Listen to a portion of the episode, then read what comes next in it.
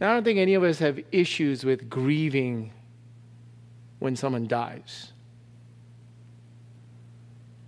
But should the Church of Jesus Christ then grieve and work against the sins of racism and injustice too? No one has issues about grieving at funerals. But should the Church of Jesus Christ address, grieve, and work against racism and injustice too? Well, first, I absolutely believe so, because the Bible itself uniquely equips us to work against how evil works. And it's multi layered. The Bible is not simplistic, extremely sophisticated. Evil works at least on these three levels. First, in the flesh, it's in my flesh, comes from me.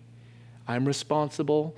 Sin resides in me individually from original sin. It's my fault, my guilt. Oh, but there's a second layer. Evil works through the world, meaning it's structural, it's systemic. There's such things called social sins, culturally dominant, accepted sins. I read news before our recording today that Ahmaud Arbery was, no better words to put it, but he was hunted, and that was a modern lynching. Because those who shot him had been hurling racial slurs online and during or after the death and the murder of Arbery. A third layer of how evil works comes from the devil, yes. The devil tempts, the devil lies, the devil seeks to destroy and take away life. Should the church grieve and work against it? Why else would the Bible equip us to do so? Second, church history. Church history. Church history is not too good on this. Not just the white majority American church, but the Asian American church too.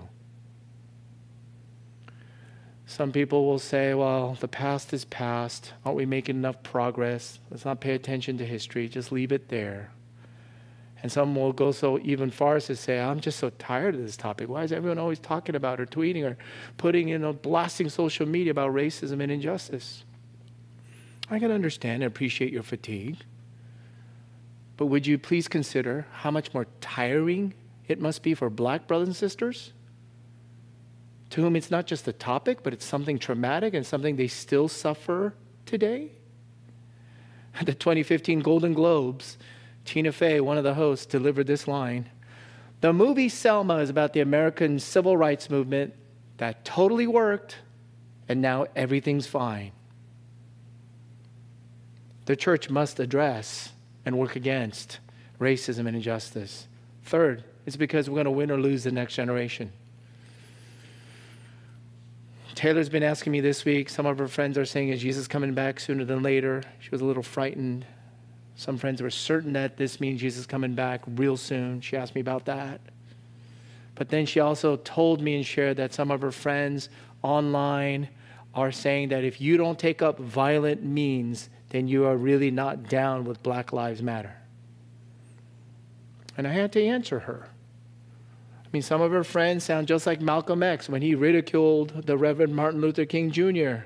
for being like an Uncle Tom because he refused to take up nonviolent means because he followed Christ rather than just a cause. Well, I had to answer it. I'm fumbling, I'm learning, and the learning curve is steep, my friends. I am a little tired from all the kinds of things that I've been thinking for the sake of my own daughter. And here's the thing if I don't teach her, if I don't try to answer her, if I don't disciple my own household, and the church does not disciple the next generation, someone else will. Someone else will.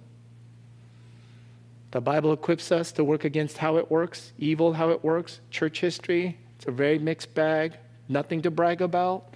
Third, we win or lose the next generation. Fourth, last but not least, the prophets, the apostles, Jesus Christ himself railed, I mean, railed against racism and injustice. You know, the one time where Jesus overturned the tables in the temple, do you know what that was about? Because Jesus abhors the superiority versus the inferiority dynamic. He abhors power completely overtaking and dominating the powerless, rich versus poor, partiality, looking down upon based on race. And Christian people take a stand against racism and injustice, not because it's popular or unpopular, not because it's political, not because it's opportunistic, but because God Himself made every human being in His own image. Oh, the Psalms say, the Psalms say, You have been fearfully and wonderfully made. And what would you do, my friend, if your best work of art, like a masterpiece that you put up there, someone comes and spits upon it, rips it apart, defaces it? How would you feel? This is somewhat akin to what God must be feeling. God Himself grieves. He grieves that every human being made in His own image is being treated so far less.